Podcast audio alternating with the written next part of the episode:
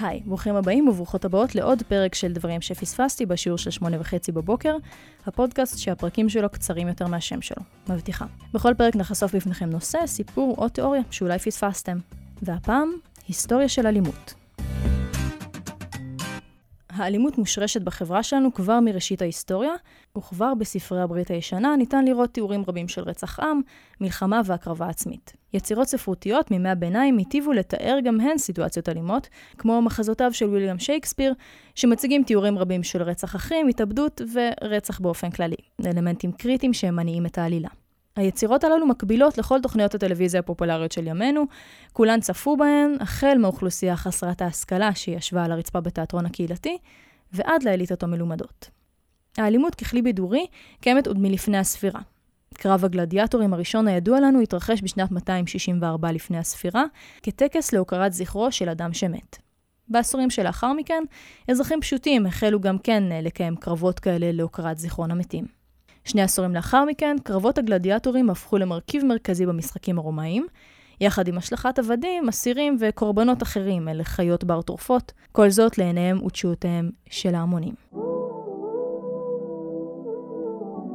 אותם מחזות אלימים הפכו את האזרחים למעורבים, והם היוו בידור עבורם, ודרך לציין אירועים משמחים כמו ניצחונות או כיבושים.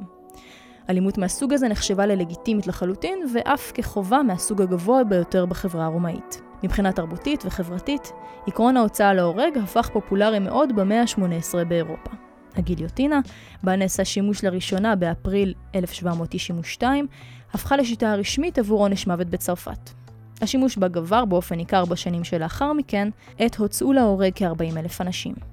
דוקטור גיליוטין, שעל שמו קרוי המכשיר, כפי שוודאי ניחשתם, הציע בתחילה להפוך את עונש ההוצאה להורג באמצעות עריפת ראש לשיטה הרשמית, על פי רוח השוויון, עיקרון מרכזי במהפכה הצרפתית. הוא טען כי זו שיטה שאיננה מבדילה בין האזרחים ומאפשרת מוות בצורה זהה לכולם.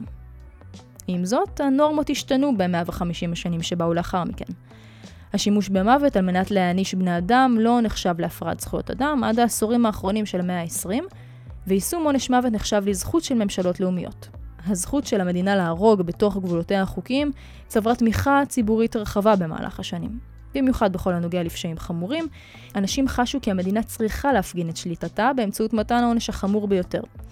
אפילו עמנואל קאנט, שהאמין מאוד בכבוד האדם ובחירותו, טען שאף אחד איננו מוגן מגזר דין מוות אם בחר באופן רציונלי שלא לציית לחוק.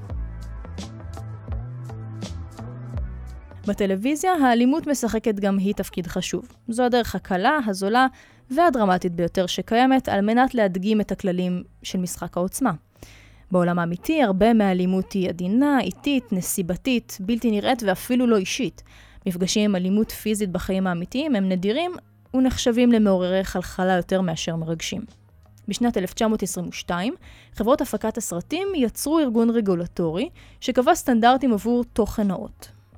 בכך נוסד קוד הפקה, Production Code, שהגדיר הנחיות ליוצרי תוכן, זאת מתוך הבנה כי סרטים עשויים להיות אחראים באופן ישיר לתהליכים רוחניים ומוסריים. זה כמובן ציטוט. בתקופה שלאחר מלחמת העולם השנייה ניכר שינוי במידת ההצגה של אלימות על המרקע, במטרה לא להשפיע על צעירים לפנות לאלימות בעצמם. זאת באמצעות פעולות ממשלתיות שבחנו את היצירות של אותה התקופה. המצב השתנה באופן דרמטי בשנות ה-60, בזמן שהאווירה החברתית הובילה יוצרי סרטים לחשוב באופן יותר עצמאי. באופן ספציפי יותר, מלחמת וייטנאם קידמה דיון ציבורי אודות הטבע של תוקפנות ואלימות, כאשר התוצאה הייתה, כן, כמו שאתם מנחשים, יותר אלימות על המסך. ייצוגים של אלימות נשארו פופולריים בזמן שהחוויות האמיתיות של אלימות פיזית הלכו ודעכו בחלקים המבוססים יותר של העולם המערבי. כלומר, סביבנו.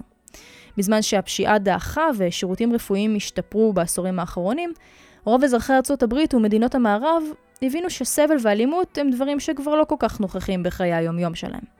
בהתאמה, הירידה באלימות והפשיעה בעולם המערבי התרחשה במקביל לנוכחות ההולכת והגוברת של תמונות אלימות ומוות שמופצות ברחבי העולם, הודות להתפתחות הטכנולוגיה.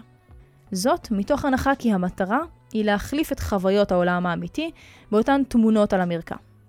מישל פוקו, יחד עם אחרים, כתב על הצורך האנושי לחזות שוב ושוב במה שאנו מפחדים ממנו, כאמצעי לשתף פעולה עם החרדות.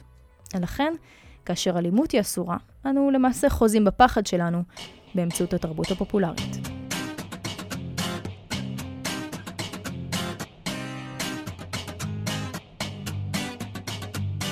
זה היה עוד פרק של דברים שפספסתי בשיעור של שמונה וחצי בבוקר, מקווה שלמדתם משהו חדש. אם יש לכם רעיון לפרק, או שבא לכם ממש לכתוב פרק בעצמכם, דברו איתי. אפשר גם דרך הפייסבוק, יש לנו עמוד, ואפשר לדבר איתי שם.